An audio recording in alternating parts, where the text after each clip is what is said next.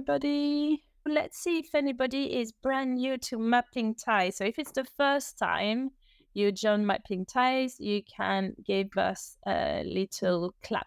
So then we'll all upload everybody who is joining in.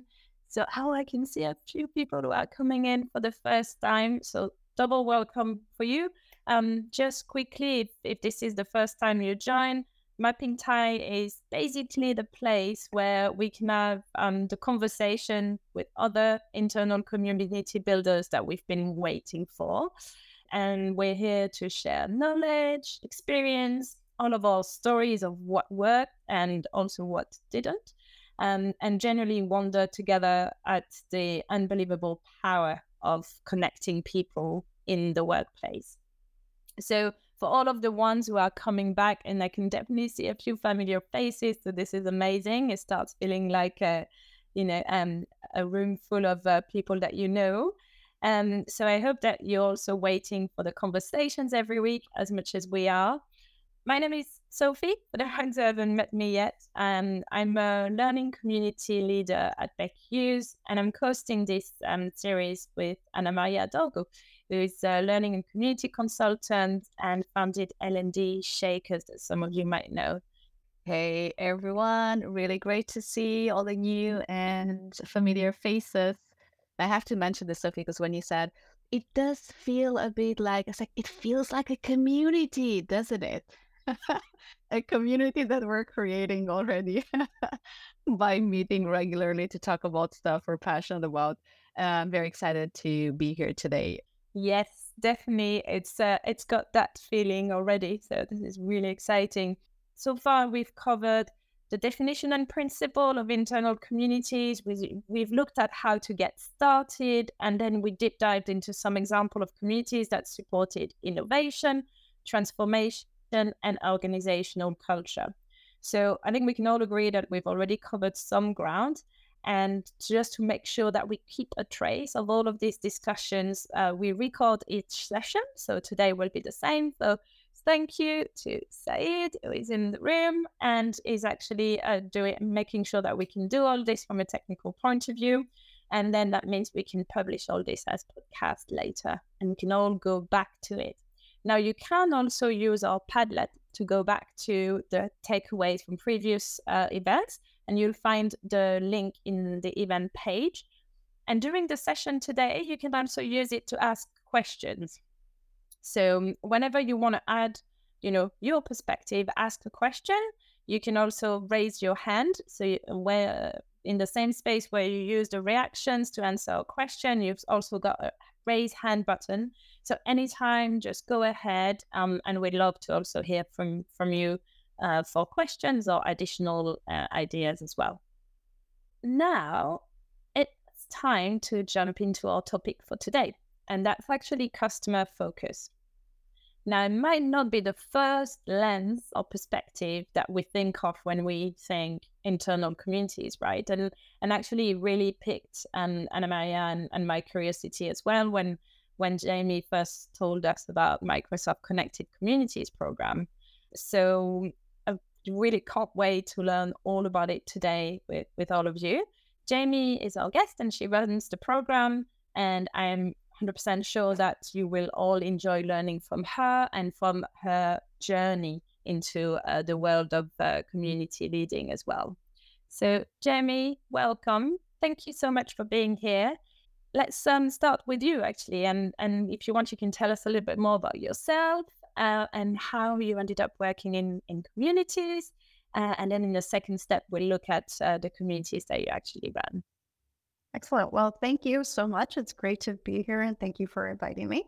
My name is Jamie McGeathy. I'm a director with the Connected Communities program inside Microsoft. To get the disclaimer out of the way at the beginning, opinions are my own. Um, I'm not representing any particular official opinion of Microsoft. So I have to put that little legal disclaimer on anything public on that. So that part is done. So I appreciate your patience while I do that. Um, how did I get into communities? So that's kind of a roundabout story. I don't know that a lot of community managers like got into it thinking I'm going to grow up to be a community manager.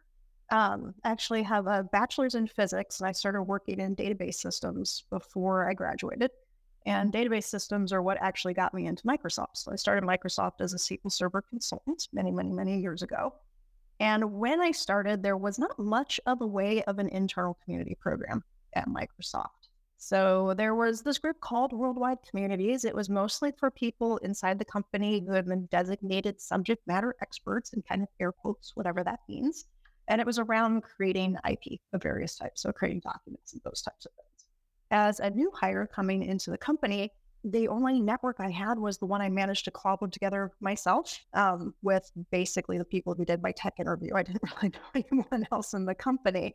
And the second week at the company, I was at a customer site teaching them a training class that I built on the plane on the way down there on a piece of technology I'd never used before, um, with basically no backup and completely on my own. From that experience, which which was successful, I got through it, but I was just like something's missing here. So I pulled together a little group of people. It was the North Central District U.S. SQL Server community. There was three of us um, two of us were on the consulting side. One was on sales. So technically, it was a cross role community. And we would get together regularly and just share ideas and talk to each other. We could bounce things off of each other. It was it was very very small. Over time, I you know kind of got designated as a SME, and I got into one of those special SME only worldwide communities. And went, why doesn't everyone have access to something like this? At a company as large as Microsoft, nobody should be out there alone at a customer. You know, you get questions on everything under the sun. I, I remember when Windows Vista came out, how many people I heard from about that, that customers, you don't want to be on the receiving end of those questions. I have nothing to do with Windows Vista. So it's always entertaining. Where do you go to get help? Where do you go to get questions? Where do you go to support? How do you keep that sense of belonging to a company when you're embedded at a customer site 40 hours a week? You're never actually around your employees for the most part, other employees. You're rarely around other Microsoft people um, how do you keep that connection of sense of self? So I started raising that um, to kind of some senior leadership that I had access to through a mentorship program as a bit of a gap in the company. And eventually they said, well, why don't you go fix that? So we created the US Technical Communities Program. I think we started with seven communities and, and kind of built from there. So that's how I ended up getting into communities.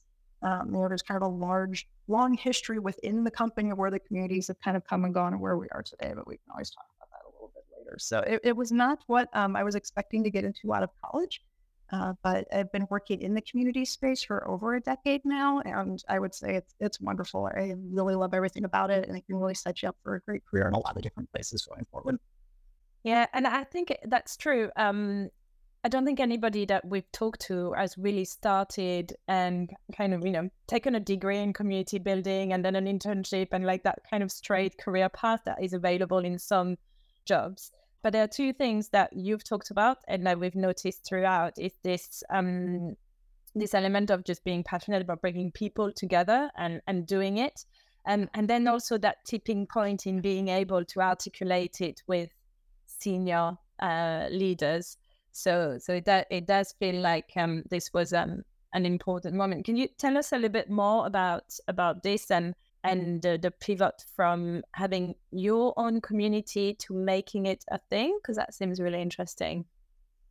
Um, yes. So I can't claim a ton of credit for that other than just being pernicious and a little persistent um, and maybe a little naive into what you can and can't do inside a company. Um, when no one tells you you can't do something or you don't know that you can't do something, you do it. And then somehow you actually manage to do it uh, a lot and a lot of luck. So I was very fortunate that I was part of a program which allowed me to have access to some senior executives as a mentor. Um, one of my mentors at the time was the, I think he was officially the CTO for the U.S. Services Division. And I just kind of brought this up as, as an issue, as a gap that I was seeing, and, and talked about, you know, how great it's been as somebody who was part of one of those SME communities how much that had been able to help me when I was out supporting customers to help accelerate my career. And why doesn't everyone have access to something like that? Like, why is it limited to just the little SME group? And he he kind of listened to that. I didn't get kind of an immediate response from him directly in any of those conversations. But after a few of them, uh, he took one of his more senior architects and said, you know, create a business plan for me here. So that person helped kind of create a plan for how this might work and what it might look like. And then they basically hired me out internally to run it. So as a consultant at the time, I was a SQL consultant. I was I had to have a certain utilization number with customers. So they call that your UBI around here. And that's the percent of my time that had to be customer billable. And you really can't run a community program if you have to be at a customer all the time for 40 hours a week. So they didn't change my title or anything. What they did is they kind of contracted me back inside the company and they paid my utilization so that I would hit my utilization target and not be penalized for doing this internal work instead. So that that's kind of the roundabout way I got there. Eventually, they did finally kind of turn it into a real full time role. Um, but for many many years, when I first ran it, actually, I had to leave the company and, and came back in a few years later when it became an actual like real role. I was going through the consulting ranks and like all my targets were all these customer focused targets, but I was doing all this internal work. So that was kind of a, a little bit of an interesting disconnect between the areas, but that's how we got it to work. And sometimes you have to work within the system you got and just figure it out. And that's what we ended up doing. Um, we had so much success with the US technical group that we ended up founding communities in Canada and Latam, eventually consolidated those into Americas at that point, we were big enough and doing enough interesting things that the Worldwide Communities Group was kind of like, hmm, okay, we might have to do something different than we're doing now. We kind of became, there's a phrase here, the tail that wagged the dog a little bit, where we're this small, kind of obnoxious upstart within the company that was making the larger group look bad. Um, so Worldwide Communities, you know, opened up. They became way more than a SME program. Eventually, the programs merged into each other. And so there there aren't the kind of separate like US technical communities things anymore, all kind of blended together. But it was a yeah, a lot of luck, a lot of persistence, um, just having the ear of the right people.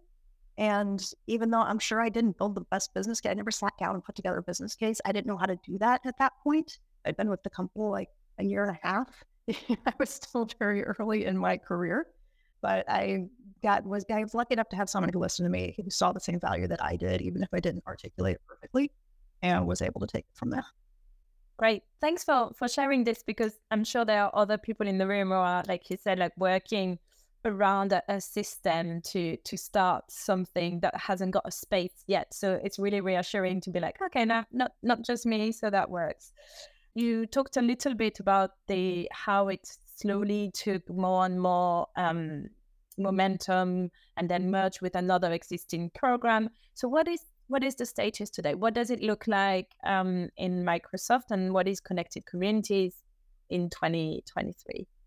Yes. Um, so what it looks like today, about three years ago, we went through and did a very intentional reboot of the program. So the Worldwide Communities program had been growing organically for probably eight, 10 years at that point, if not a little bit longer.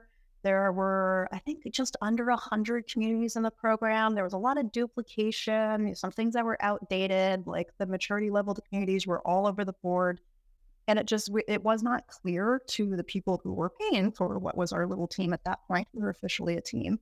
Uh, what they were getting out of it from a value standpoint. We weren't clearly aligned to business. We were struggling to articulate our business impact of the program. So we sat down, we worked with a lot of the executives, we did a lot of workshops to figure out, you know, what could this program be? What are they looking for from us? And out of that, we rebooted into what we now call our Connected Communities program. Now, to be clear, Connected Communities is one set of communities at Microsoft. We have about 75 communities under our remit.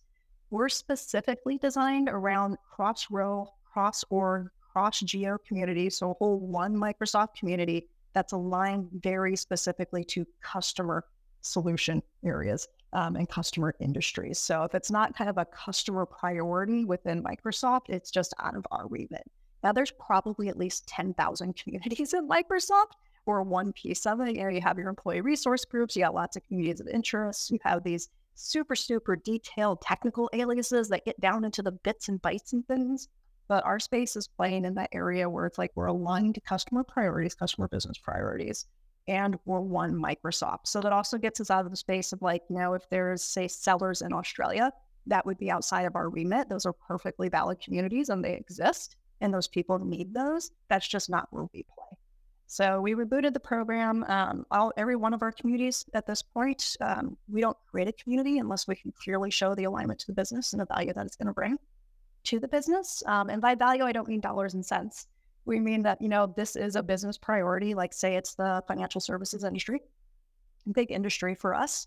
Um, you know, there's a lot happening there around special clouds. There's a lot happening around like AI and financial services. Like, where are those conversations going to happen? How do we bring those people together so that they can learn from each other? Sellers can learn from delivery. Everyone can learn from engineering. Engineering can hear what customers are saying back to the sellers and bring all those folks together and build that case to make that community. Great. And like these these numbers are, are pretty impressive because I think you, you mentioned before as well that it's 60,000 employees across um, all of the, the communities. So it does touch on a very high number of people. So I've, I've already got quite a few questions from what you just said, but you did mention briefly uh, working with executives as you know, uh, as you brought the, the project to life or the reboot to life. Um, and this is something that keeps on coming back in our discussions. Okay, how do we work with the stakeholders and particularly management? So, can you give us a little more details into these workshops, meeting, discussions? What questions did you ask them? Um, what, um, how did you structure that conversation um, to get in their buy-in? I guess so. For the workshops, we actually brought in Microsoft has an adoption and kind of change management part of our organization that works with customers. Um, you know, we have lots of great facilitators inside the company, and so we brought in somebody who we knew was just an amazing, amazing meeting facilitator, an executive and brainstorming session facilitator. Kind of went through what was at that point more of like the immediate reporting chain that we had. And I'll clarify this in a minute, but where we report into is different than our overall stakeholder matrix. But the people who pay the bills are fundamentally the ones that you need to get your first input from. So we started in that area with a few other people, got, got them in a room for two, three days. Um, I say my manager got them in a room for about two, three days. I was not in the room because I lived in the wrong state to be in that room. Um, but I was able to keep track of what was happening remotely a bit while that was going on. So I didn't have great insight into the ins and outs of the conversations. I saw a lot of the outputs of the conversations, but a lot of the time was spent clarifying what we are versus what we aren't. And that ability to say these are the things we are not is super, super important to create an clear agreement. In our case, we are not country specific communities. We are not org specific communities. We are not role specific communities. We are not soccer at Microsoft. We are not employee resource groups. You know, we're not women at Microsoft. Like this is the things that are going to be out of scope of us. And we protect that scope very rigorously. And as part of that process, we got buy-in from management that yes, this is the scope we want you to play in. We want you to bring the company together. We want you focused around these customer business priorities. And if you say no to these other groups, we're okay with that. And we have your back with that because we are a very organized community management program. Um, and we have a fairly, we're getting more of a well known reputation inside the company. We have a lot of people, people know about us. We're getting more of a reputation outside recently as well. As part of that, we get a lot of people who come to us and be like, hey, I'd like to put my community into your program.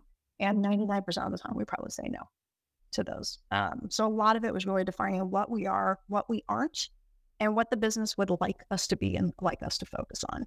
What we have found, we've been in a number of different organizations. We get moved around a lot inside the company. Right now, we uh, are in the Worldwide Learning Organization, hoping this is a bit more of a permanent home for us than where we've been before. We have never had an executive chain that's been like thou shalt. Like no one in our leadership chain has ever wanted to come down from the beginning and said, this is what your program should be. They'll get their ideas, but they're not community experts. You know, they're running their parts of the business. They don't really want to be super hands on. They're looking for us to tell them what value we can bring and to make that case up to them and tell them, hey, this is what we're going to do. Like we might bounce some ideas off them or if we need input. For most part, we're setting our own destiny. You know, as long as we can show that we're aligned to the business, people seem to be fairly happy, which is good. But yeah, it's it's it's been interesting, and, and we've always been an area where the people who are basically paying our bills um, is a part of the organization that is smaller than the group we serve.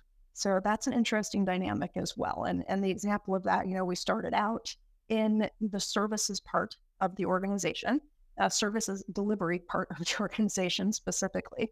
And that's going to be your consultants who are out there working with Microsoft. But we have a one Microsoft remit. We have engineers, we have salespeople, you know, we have marketing folks in there. We, we have everyone who is, say, interested in AI and machine learning in our AI and machine learning community, regardless of where they're from. But the people paying the bills care about like kind of what's happening with this one slice of the community that are directly within their org. So we've always had to kind of build that case of why does it help those people to be connected to the larger part of the company? And that case is pretty easy to build. You know, you kind of put it that way. It's like, do you want your people in a silo or do you want them hearing what's happening everywhere across the company and understand what's happening across the company? And they're like, we want people understanding what's happening across the company. You're like, great, awesome. Let's have a community program them together because there's no place else to do it.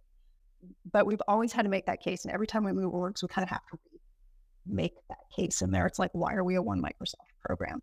And this is where I'd say kind of our executive leadership is a little bit different than our stakeholders because that executive leadership or stakeholders, that slice of it, that is our exec org chain. You're having one conversation with that group because a lot of times you do have to show what's the benefit for the slice of the community that belongs to that org. Um, in this case, where we're at right now, they're very interested in sellers. And so we kind of like, where can we take our data and say, here's what we're seeing on the seller lens of this, and then here's kind of the overall thing. It's like they want that breakdown in there. But then in any one of our communities, the stakeholders who might be interested in it are from all over the company. So, as an example, who in Microsoft is not interested in AI and machine learning right now? Uh, I can say pretty much nobody. We're all very interested in AI machine learning. So, when you look at an individual community like that, you're like, okay, you know, how do we balance what engineering wants to focus on versus what sales wants to focus on versus what you know delivery needs to focus on? Like how do we get people ramped up on copilot um, and even just into the basics? What is a you know what is ai what is uh, machine learning? What does it mean to do gravity? Like all those types of things. And so the community that one's up to i think about 15000 members in that community and putting together a stakeholder matrix for it is very complicated because everybody in the company like every executive has a stake somewhere in AI and ML. So that's one of the ones where it doesn't have like official executive sponsorship, but one of the community leads from it, like his boss chain, uh, he works in kind of the AI space, and so they're they're very invested in it, uh, but not like officially sponsors. So we have this interesting dynamic where it's there's the people who pay the bills, and then there's the people who are interested in that. Thanks. I, I feel like this was a bit of a, a masterclass of uh, stakeholder management for for communities. And um, oh my God, yes, yeah, really interesting. Yeah, it, yeah, and it's it's uh, we're actually bringing in um, a vendor who hopefully is starting very soon to help us with stakeholder management because our stakeholder matrix is just so complex. And our team, a lot of you have sure heard, Microsoft laid off a bunch of people in January. The company laid off about ten thousand people um, over the course of the last few months. Our team got hit really hard in that. We lost about 80% of our team. And so right now we're seriously understaffed to run the program that we're running. And keeping track of that type of stakeholder matrix is impossible to do with the staff we had left. Um, now that we've moved organizations, we're in a new fiscal, some budgets coming back. So we're actually going to bring in a vendor who's focusing specifically on stakeholder management because it's just that complex. Yeah, and um, it's um, it's amazing, and I, I, took lots of notes of what you were saying because um, I think um, in terms of stakeholder management, it's definitely also a, priority for myself and for our team. And next year is is to be much more rigorous and and um, structured around this. So I love this. Um, really like as well to look at what we are not, which is uh, really useful to then create the, this trust with them so, as you you talked around uh, the success of your program, you mentioned you have to say no to to a lot of uh, new community projects. So, how do they usually start? Like, who in the company might have the idea, and how do they find out, reach out, and and how do you review proposals? Excellent questions. Um, they can come from anywhere, and they absolutely have come from anywhere. a lot of times, what we do, particularly around fiscal changes is we look at all the business strategies that are coming out across pretty much the entire company um, and look to see okay with the new focus for the business with the fiscal and around the fiscal half um, do we have any gaps in our program? And if we can identify a gap that's going to be the, probably the surest way that we're creating a new community assuming we have the staff to support that community. So first off it's they can come from us if we identify a gap uh, second, uh, we have an intake kind of request form that anybody can put in a request. Often, what it is is it's people who are kind of like ad hoc running a community that already exists who hear about our program. Like they know we have recording, we have infrastructure, you know, we have community program managers, we have a lot of support and a lot of we have run books. Like a lot of things are built around this program. They want access to that stuff. So they're like, hey, how do I become part of your program? And we'll get an intake request on it. Normally, what we do when we look through those every once in a while, those do identify a legitimate gap. Um, it's rare, but every once in a while they do. normally they're looking for something that's outside of our remit. And we just have to explain to that person where it's like, I'm sorry, your community just doesn't fit our remit. But we have a lot of materials available to help them successfully launch it on their own, just outside of our program. So we have kind of some community in the box stuff that can help people think through like, what are you trying to accomplish in this community? Like, what's your strategy? Have you thought about what platform you want to run on? Like, where are your people? Like, what are you going to be doing? Who's helping you run it? And a lot of these decisions people generally don't think through. We have a lot of material available to them, and we'll, and we'll share our run book as well with the community to help people get successfully launched. Um, I've done phone calls with a lot of different groups within Microsoft, just sharing what we've learned and also learning from other people as to what's working and not from them. Because we don't want to say you can't have this community. It's just not a community our, our program's going to run. It's just not a scope for us. So we want to be successful. So we do share that. A lot of the times, if it is something that is within our remit, it can normally be handled by a topic in one of our existing communities. In order to, and we already have 75, we have a lot of communities in our program as is, but they're very clearly aligned to customer business priorities, priority industries, and certain kind of what we call cross-functional or kind of halo communities that are needed to support all that, like adoption and change management, leadership enablement, some of those things. And that normally we, we try to keep them big enough that they're fairly resilient to change. Like we don't name communities after products because products change too much. We look for that broader concept. And because of that, generally when someone comes with something that would fall into our remit, we're able to fit it into a topic in an existing community. You know, we might get that person involved in that community's leadership team. Um, you know, we'll introduce them in. Maybe they decide they want to run a series on it, or they just kind of want to own answering questions on the topic, whatever it happens to be. Every once in a while, we do find that we have an actual gap. Right now, we've kind of been on a freeze for filling those gaps because we are a little understaffed at the moment, and it takes a lot to launch a new community successfully that can just take a lot of time and energy to get them up and running. Once they're up and running, you know, they're, they're kind of good on their own for a while with that side. And so, but when we're not, you know, we look at that things. What's the business priority? Do we think the target audience of this is large enough to be worth our time? Frankly, you know, we're generally looking for a community with a target audience that's going to be at least maybe a thousand people in the company, which for a company as large as Microsoft is not that big. it sounds like a lot, but we have a couple hundred thousand people in the company. So could you potentially get a thousand in here? You know, we kind of do a little digging to see, you know, is this something that's already handled by another community program? You know, are there other communities out there that already exist that maybe we could just merge in to our program as opposed to building something from scratch? So we do a lot of investigating. Uh, we have an advisory board we take it to. And then generally, if we're going to do a brand new community, if we just want to verify, is this a gap? Is this legitimate? Is this something that's a business priority?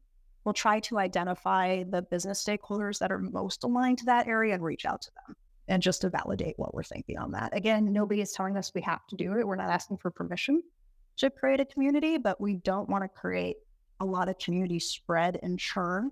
Uh, we want to keep the list pretty tight and make it easy for people to figure out where to go and avoid duplication. So we always do our best to try to validate, you know, do we have an actual gap here before we go about filling it? Well, yeah, this is really interesting because just last week we had a discussion with Michelle uh, Farrell, who was talking about the communities they're building in inside her organization, and that she was talking exactly about this: how to manage the duplication. So I think there are quite a few answers into what you've just gone through. How does the visibility uh, piece work? So let's say I'm a new employee at Microsoft, so I'm one of a hundred thousand. How do I um, find out the right community for me? Yeah, that's something that we've been involved in what we kind of call generically that new kind of employee orientation for a while now. Um, a little bit on the passively side, where it's like kind of as part of that new employee that orientation they go through, there'll be a slide up about the Connected Communities program. We're 100% opt in. We don't force anyone to be there and we don't auto enroll people. So it is kind of letting people know this program exists. Here's why you might want to get involved here's a link to our homepage where you can find all the different communities. If, if you're struggling, here's a place you can reach out to us. In the group of the kind of the MCAP side of Microsoft, which is the field side, that's the organization we sit in. They recently started a, a really robust hands-on new employee orientation that they call think MCAPS Academy on that side, and we're very involved in that. So we're at their events. You know, we're working on booth. We're helping people understand the programs there. And as we've been recently moved into our worldwide learning organization inside of MCAPS, with that side, we're integrating more with like formal learning. So some of the discussions we're having right now, we're not fully there yet, but where we're wanting to head is having things like somebody looks up training on, say, I want to know more about let's say AI. And it'll be like, hey, you know, you finished your little AI course, your little 20 minute training, whatever. Keep that conversation going by joining this community and pointing to our AI and ML connected community. So helping people discover things that way that's some of the work that we want to do. Um, a lot of our growth, honestly, has been organic. So, as part of our reboot three years ago, we changed platforms. We moved to Viva Engage. Before, we were running an email, which is not very discoverable. you have to know they exist in order to find them. And there's so many email aliases out there, it's a little ridiculous.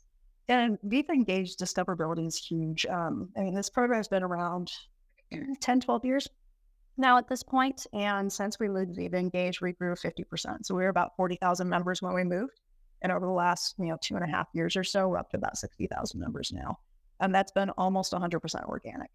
With some of the changes that happened with the decrease in our team size, you know, when we first rebooted the program, we were focused on landing and driving that adoption. We changed everything about the program. I can say, like, we didn't do the smart thing and change one thing at a time we changed everything. We changed the communities we had, we changed the alignment, we changed how we organize our volunteers, we changed our platform. Like we're like, let's just change it all while we're in there. Probably not the best way to do change, but that's what we did.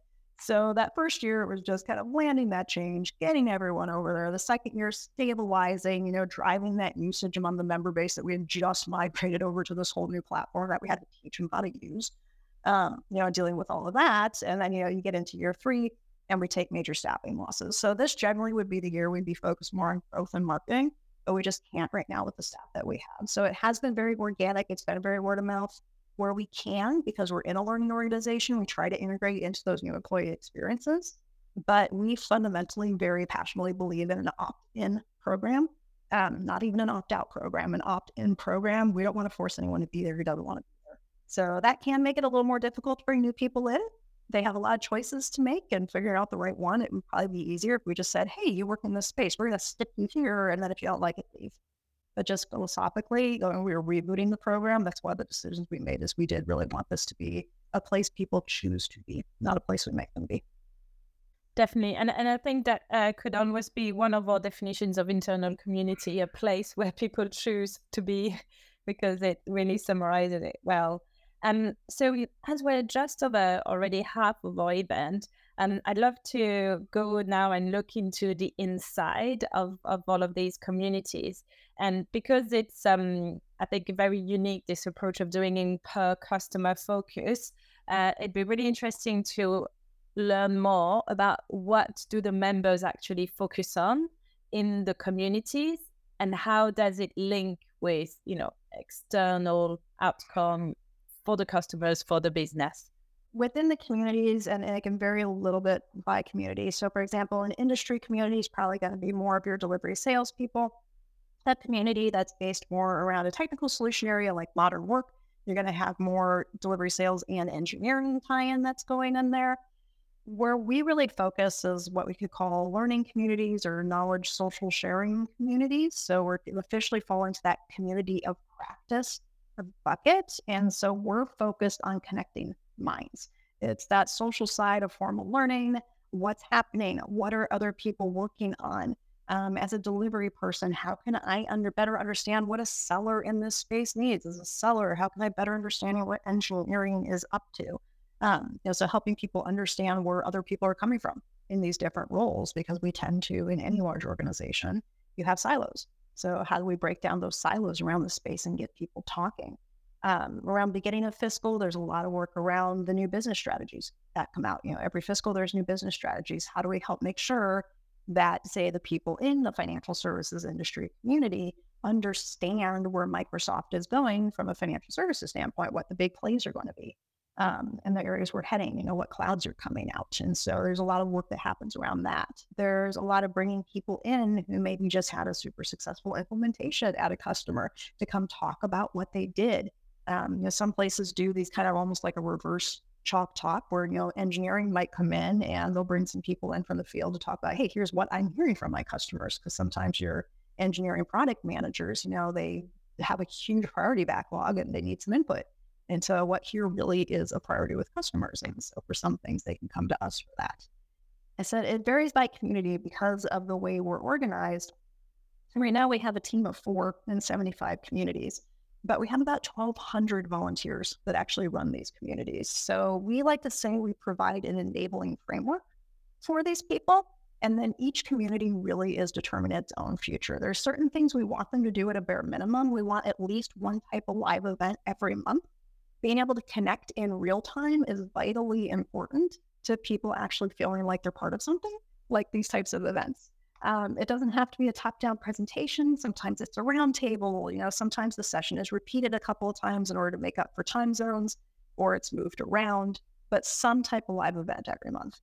We also want to make sure when people are reaching out on the community forums, they're getting some type of response. So that's the other big thing that we look at for our community leads to be doing. They don't have to know the answer, but at the least they could tag in one of their subject matter experts or reach out to their network or at least acknowledge, like, hey, that's a good question.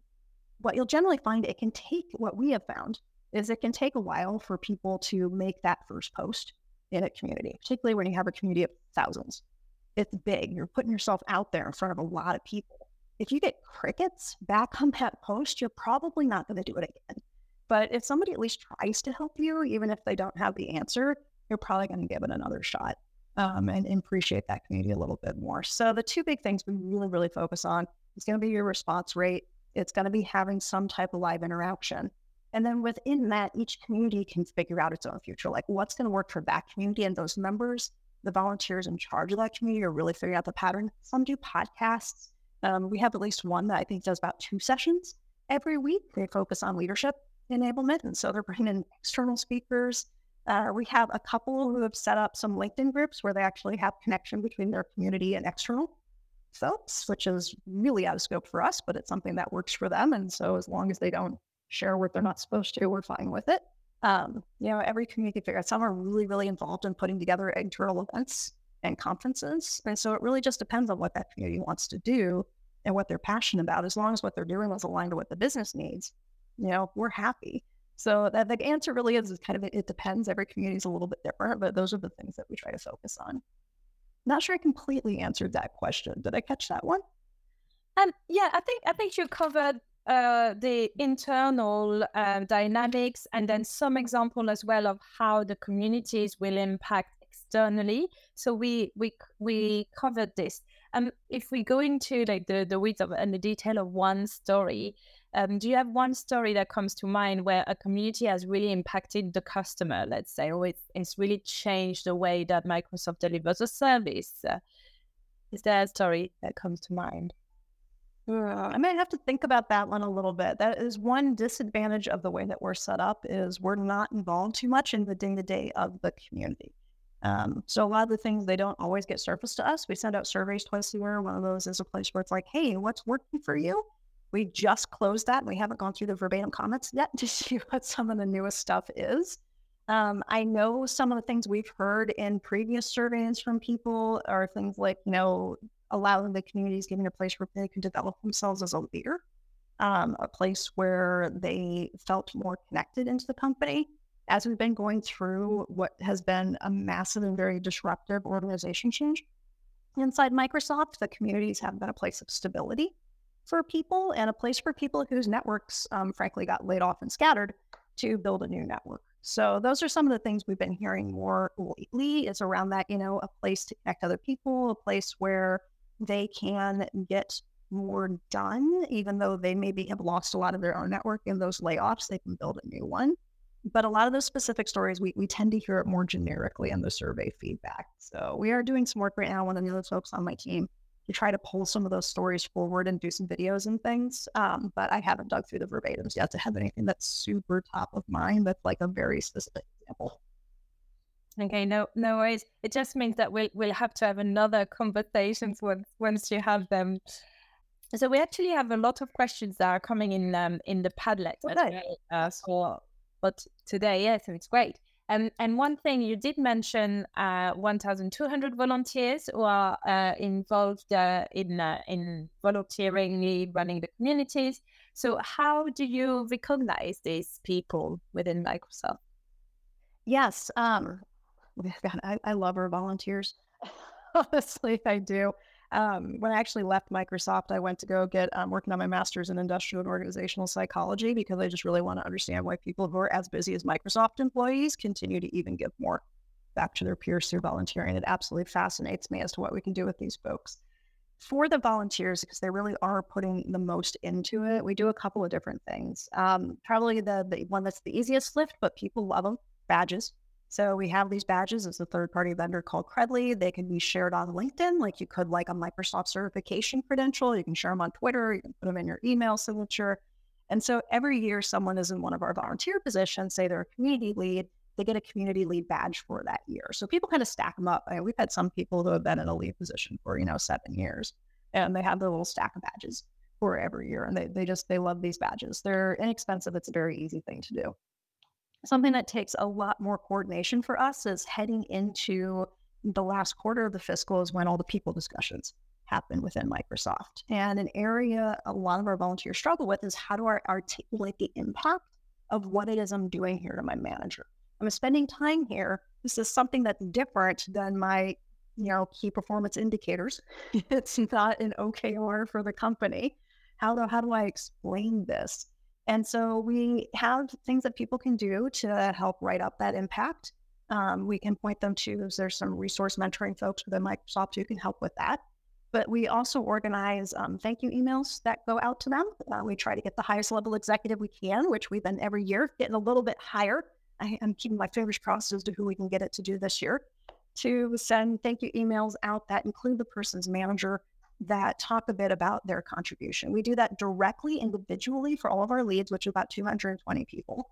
And those emails are, are customized. We start with a template, but we break them up between us community program managers and we put something custom in each and every one of those. We look through the data, we talk about what that community did, how many events it had, how many people are in it, like conversations, response rates, whatever data we can get for that community, we'll put in there.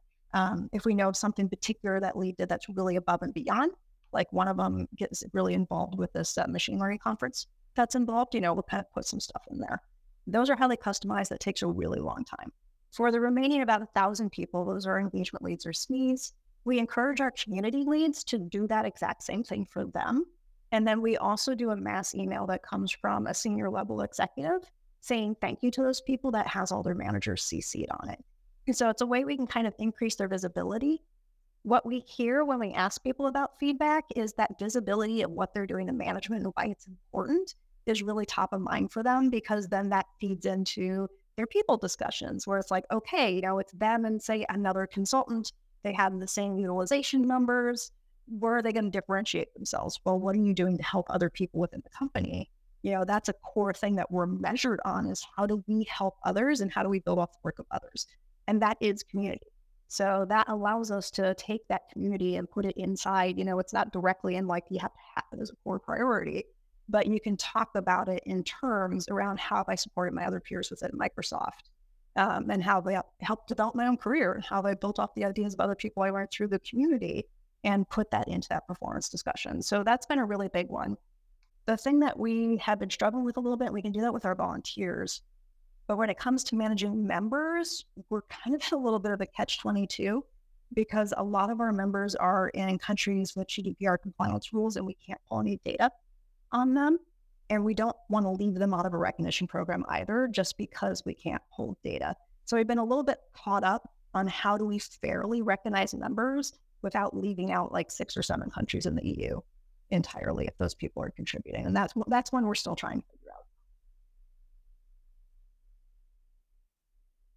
Thank you for all all the details. I love how practical that was, and um, and also it's really timely because that's literally, at least in our team, that's something that we're looking at at the moment. How how can we include this in people's end of year discussion and support them?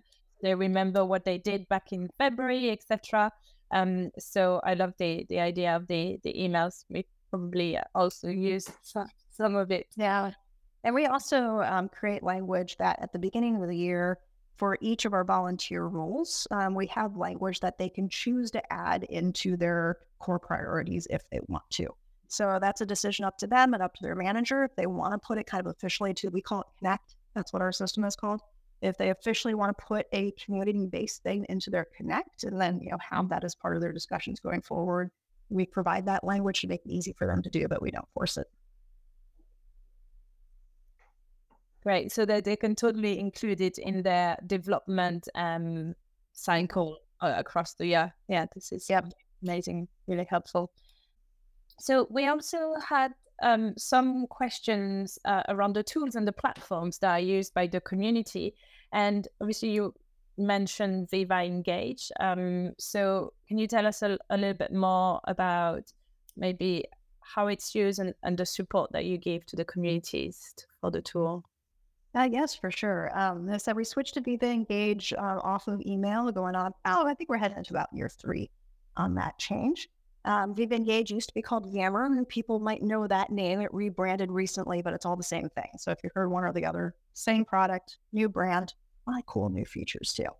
The community itself runs in Viva Engage. So when it comes to a system um, that I have to take a step back on something. When we were deciding platforms, we only looked at Microsoft first party because we want to use our own tools and make them better. So that said, when we look at the platform options within Microsoft, you know, Microsoft Teams, you have email, um, you maybe kind of have Stack Overflow. We own that a little bit. And you have Viva Engage. So within those options, or Viva Engage, when you're looking for discoverability, these broad conversations, it's really the place to be. It has those forum features. It has voting. It has, you know, Q&A templates. It has a lot of tools that you would expect to have in a community system that you don't have in email and you really don't have in Microsoft Teams either. So for the community itself, that's the best place to run. The events that people do, for the most part, run in Microsoft Teams meetings. Viva Engage does have a meeting platform, but it's built very much around a one way down type of conversation. It's great for like formal presentations, and sometimes that's what you need, but it's not good for a two way conversation because people can't unmute you know, and, and the chat's not really like a live stream chat. It's like a Q&A thing that's managed. And most of our communities, you want people to be able to ask questions, to raise their hand, you know, to come off mute if they want. Um, and those options just aren't there. So for the events, most of them are using Teams. We also use Microsoft Teams to organize ourselves. So, you know, that's where work gets done, is what you can think of. Viva Engage is where the community talks. Teams is where work gets done to actually run these communities. And then we're also, I mean, we're, we have access, we, we use everything we can get our hands on, honestly. We're kind of an all modern work solution here. Um, you know, we have a SharePoint hub for our program with the Engage. Every community has a SharePoint site that comes with it. Those are connected to the hub so that you have kind of this consolidated search. Um, you know, a lot of ins and outs. If we can get our hands on it, we use it. We use Power BI, which I think is now part of Microsoft Fabric. like just absolutely everything. Bring it to us, we'll find a way to use it. Um, and with that area, what we do from a support standpoint is the advantage of being on Microsoft first party products is a lot of our support we just call the help desk if we need help. Um, one of the things that we offer community leads is when something is going wrong, we take care of that support for them, assuming we can reproduce the problem. So they can come to us, we can try to repo it, we can repro it, we open the help desk ticket, we hunt that down, we get it fixed so they don't have to spend their time on it. We also have a very fairly in-depth run book that's in just OneNote, knows where that thing's hanging out, that has information on how to do a lot of basic stuff on the platform, like how you use some of these features. And then where we have new community leads that onboard, um, we have meetings with them. We do two of these sessions every month, and we'll run them through the basics of the platform as well. Um, they might have used it as a user, but there's administrative features that they might not know about, and so we show them those things. So yeah, platform, all the above, but the communities themselves run on Viva Engage. Amazing. Thanks for for all all uh, the details. I, I, like the the mix as well of handbook and that, and then the meetings to to t- take people through the tools. So it really takes away the the tool being an obstacle into getting the people to actually connect. And it is. And for our members, I mean, after we migrated, we did a months long kind of four part training series on using Viva Engage, even going down to the real basics. I mean, like everyone here has a lot of email habits they had to break. One of those habits is you do not reply all to a 15,000 alias email to give like a thumbs up or a hey, great question or it, thanks, or put an emoji up. You don't do that um, in forums, you do that. You want people to do that. You want them to thumbs up and heart and put their crazy emojis in there and just respond with a great question. And so you kind of have to unteach some habits. So we had to do some even just really, really basic training on Viva Engage with our members too. Yeah, definitely. And actually, while we're on the topic of supporting um, the members, how does the launch look like? So that was another question from Padlet as well. So once uh, a community is launched within your program, what is the process? Uh, yes. So once we decide we're going to build a community, um, it can be a little bit before we launch it. So one of the first things we put together is who's going to be the leadership team for that community. Often the person who has asked for the community will be part of that leadership team, but no community, as much as we can prevent it, runs alone for very long.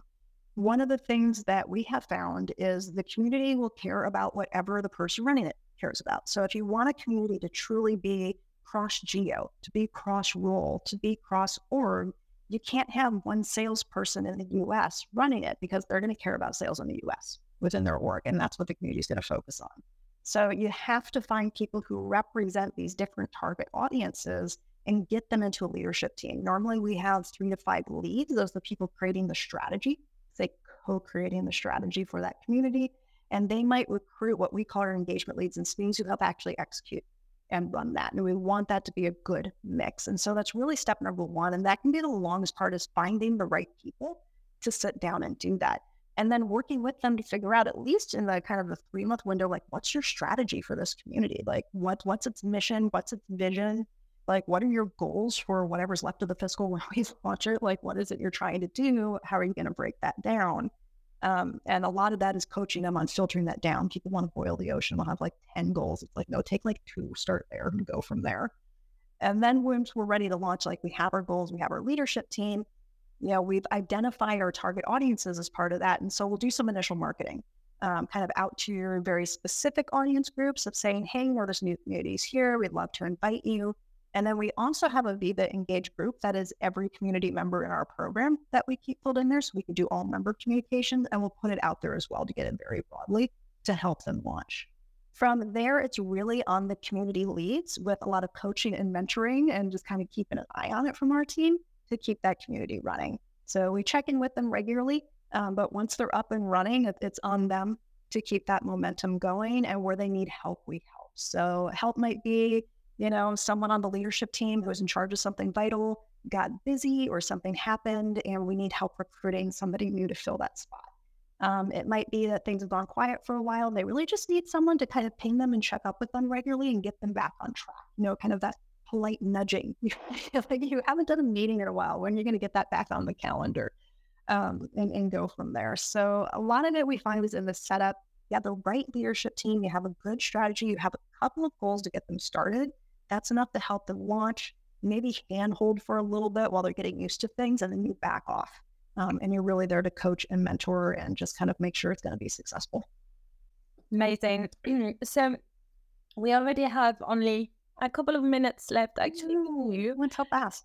I think um, we can go in, um, in our lightning round, um, and that's okay. a question uh, around actually us as practitioner. So let's go with this. How? Um, what is your top tip for somebody who is looking to work as a community builder to share with us all? Um, let's see. I think my top tip for anyone wanting to get into community building um, is to just recognize the potential of the role. So a lot of people, it's like, well, you work in communities. It's like, well, what does that mean? And and maybe you think it's a little bit limited, but as a community manager, I mean, you are leading others without a lot of authority. So influence without authority is going to be a big area there. You're motivating people. You're going to have to collaborate across teams. You're probably collaborating across countries. You're dealing with cross cultural issues. You're doing program management, you're doing project management. You might even be doing product management, depending on if you have any custom dev going on. You're coaching, you're mentoring, you're probably learning infrastructure, you're doing marketing and communications. Like you are doing so many different roles as a community manager that you are building skills in so many different places. So, my top tip for somebody who's looking at getting community management is to think very creatively about the role. You know, when you think about how you want to build your career, and where, where you might want to go next, there's probably something you can maybe focus on a little bit more than other areas within community management and build those skills inside of the community management mold to launch you into your next career as well. Or to stay community management. I mean, it is a, it maybe, you know, 10 years ago, this probably wasn't the case, but now it is the case where this is a career that you can have and it's a place where you can build a career um, very successfully, both inside and outside of the company. So my top tip would be think creatively about the role um, you know, community managers aren't just community managers. We're kind of a little bit of everything. yes, definitely feels like this most day. Um, so Anna Maria, you've definitely shared some along the seri- series, but uh, one of your tips is for people looking to become community builders. Did I share this one last time? I don't know. If you've heard this one before, then I've shared it, and if you haven't, then I have not. Um, I'll just share how I how I've built a community of practice for internal train the trainers program that we had. And I didn't even call it a community. And no one knew that it was a community, but that's what it actually was. I just call that a social element to our train the trainer program. So my top tip is if you do not have a formal role inside the company of a community builder or learning facilitator or anything that goes into this social pe- uh, learning element to it, I always tell people to Trojan horse it or I had someone told me in a podcast, you have to Trojan mice it, like do something really small. Don't call it a community and just include it, attach it to a learning program that you normally have the buy in for. And it's very easy to do around leadership programs, around train the trainer programs, basically anywhere where you mm-hmm. bring folks together around a certain role or set of skills, ideally for a longer period of time that's where you can Trojan mice a community project. And, and once you've done that, collect the feedback, the stories, the impact, see what folks are saying, and surface that as much as you can with all of the possible stakeholders involved to kind of get them aware of the possibilities and the results that such projects have the potential to bring if done properly. That's all I have today. What about you, Sophie? Yeah, and so my one for today is um, never to stop at one sponsor. Uh, so I think we've seen lots of times where communities projects start and they're supported by a certain person in an executive leadership position, uh, and then this person moves away. So actually, always keep on building. So be like a serial networker and talk about the communities all the time and gain sponsors along the way. That's the only way to really ensure sustainability um, as you as you build the project. So that would be my top tip for today. And actually, that brings us to to the end of the event. Um, so thank you so much, Jamie. Um, this was really great uh, to learn more about such an established program as well at Microsoft. So thank you for taking the time to share all of your knowledge. And um, I will say goodbye to everybody. Keep on working on the communities and keep having fun with them. Thank you for inviting me. This has been a lot of fun. Have a great day. Thank you. Bye bye.